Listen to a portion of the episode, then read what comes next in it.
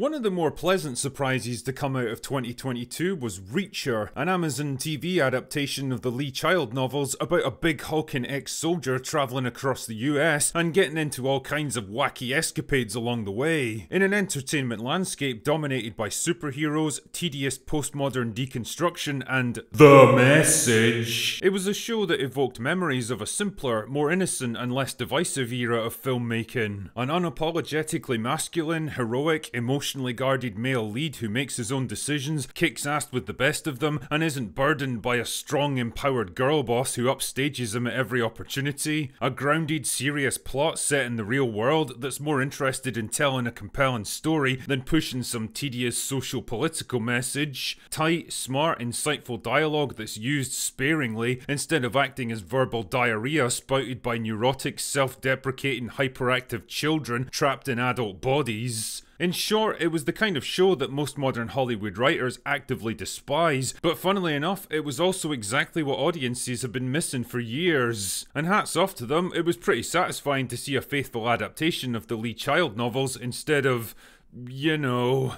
Anyway, a season 2 was inevitable, and a few days ago I finally got the chance to sit down and watch it and I have to admit, it was pretty good. Not great, and arguably not quite on the same level as season 1, but more than enough to get the job done, especially right now when there's very little competition in the genre. So grab your protein shake as I take you through the plots. The season begins with Reacher doing what he does best, wandering around small town America and beating the shit out of guys who do bad things to good people. Pretty standard Reacher stuff, but things change when one of his old army buddies shows up dead just outside of New York. And clearly, the man did not die of natural causes. Realizing he was involved in something much bigger and that he's going to need backup if he wants to resolve this, Reacher reassembles his former Army Special Investigation team to go after the killers. Pretty soon, the body count begins to rise as assassins, thugs, and bikers are sent out to stop Reacher and his team at any cost, while the NYPD pick up the trail and start causing problems for them too. Each clue brings them closer to uncovering a conspiracy between a shady defense contractor and corrupt politicians to sell classified weapons to foreign terrorists. But as Reacher closes in on his enemies, who can he really trust? And what will he have to sacrifice to stop them? In my experience, the Reacher books generally fall into two possible categories. One is the modern day western, where Reacher wanders into some no name town at the ass end of nowhere, uncovers some shady goings on by local bad guys that's inflicting harm on the community, and decides to dispense some good old fashioned ass kickings until it's all been straightened out. The second kind is the 24 style espionage thriller where Reacher gets pulled into some big conspiracy involving the government, the FBI, or the Pentagon and has to use his military experience to dispense some good old fashioned ass kickings until it's all been straightened out. Season 2 falls neatly into the latter category, and I think it was a logical choice to shake things up rather than follow the same formula as Season 1. The stakes have definitely been raised, there's a sense that Reacher's now part of a much bigger world with more dangerous and ruthless people out to get him. That being said, a lot of the usual tropes of the Reacher universe are present and correct here, like the idea that you can just straight up admit to killing multiple people in front of a police detective and expect to walk away with no repercussions. Or that a group of hitmen will have Reacher dead to rights but insist on fighting him hand to hand instead of just shooting him because they don't, don't want, want, to, attract, attract attention. attention. Jesus Christ, the guy's the size of a fucking Humvee. Do you really think you're gonna take him down in a fist fight? Also, this is New York City we're talking about here. You could probably reenact the Battle of Stalingrad in the middle of the street and nobody would give a shit. In terms of scope and scale, it's definitely a bigger and more ambitious season than the first, with more fight scenes, chases, and explosive shootouts, and while it's generally pretty well handled, there's a few sequences that stuck out for me because they devolve into typical action movie cliches that I really wouldn't have expected in a show like this. Like supposedly well trained military vets who just stand out in the open blasting away at Reacher instead of using cover, concealment, and movement to outflank him. Villains villains who open a chopper door and then conveniently turn their backs so that Reacher can climb aboard unseen. An antagonist who dispatches low rent hitmen, biker gangs, and street punks to take out an elite team of military investigators and then acts surprised when they totally fail. On that subject, actually, the main baddie Langston was a bit of a damp squib for me. He's kind of bland and forgettable, neither a physical powerhouse nor a cunning intellect, so he doesn't really excel at anything. He never has anything particularly smart or insightful to say, and you never get the sense that he's in control of the situation. He spends most of his time just walking around the same boring R&D facility talking to people on his phone, and it's not helped by an apathetic performance by Robert Patrick who doesn't seem to know how to play him. Ferdinand Kingsley, son of the legendary Ben, is actually a lot more interesting as an international arms dealer, slick and sophisticated and well spoken, but he's chronically underused in a script that basically keeps him in a holding pattern. He spends most of the season driving and flying to different places for no particular reason, and by the time he finally does show up, his part's over before it's even begun. On the plus side, Alan Ritchson is still on top form as Reacher, cool and calm and analytical as always, and a dominant presence whenever he's on screen. I mean, how could you not be when you weigh more than the rest of the cast put together? At this point, the dude looks like a condom stuffed full of walnuts whenever he takes his shirt off. God knows what the catering budget for this show must have been. Matching him up with his former team is a neat idea in theory that gives him characters with a personal connection to bounce off, and a series of flashbacks helps to flesh out his time in the military. The problem is that there's really more of them than things for them to do, so it feels like the script has to keep thinking up reasons to remove some of them from play. If it were me, I'd probably merge the two girls into a single character because they're so functionally similar that they might as well be the same person anyway. It would also help to cut down on the problem that so many shows like this run into, taking actresses that have clearly never thrown a punch in their adult lives and trying to sell the idea that they can fight multiple men twice their size, in high heels no less. Season 1 was smart enough to avoid that trap for the most part, and it's a shame to see them indulge it here. Overall, though, I think Season 2 delivers a pretty satisfactory continuation of the Reacher franchise, broadening the scope and working in characters and backstory that helped to flesh out a world that was only hinted at in the first season. Yeah, it's not quite as tightly written and carefully constructed, and if it had come out 20 years ago, it probably would have gotten lost against bigger and better competition like 24 or The Wire. But hey, times have changed, and apart from the terminal list, Reacher is one of the few shows of its kind out there, so I guess it kind of wins by default then. Just like its protagonist, it's not particularly sophisticated, complex, or unique because it's not trying to be. It's content to be exactly what it is, delivering the kind of old school, hard hitting action, big burly heroic leads, beautiful women, and tense drama that used to be such a winning formula on American TV.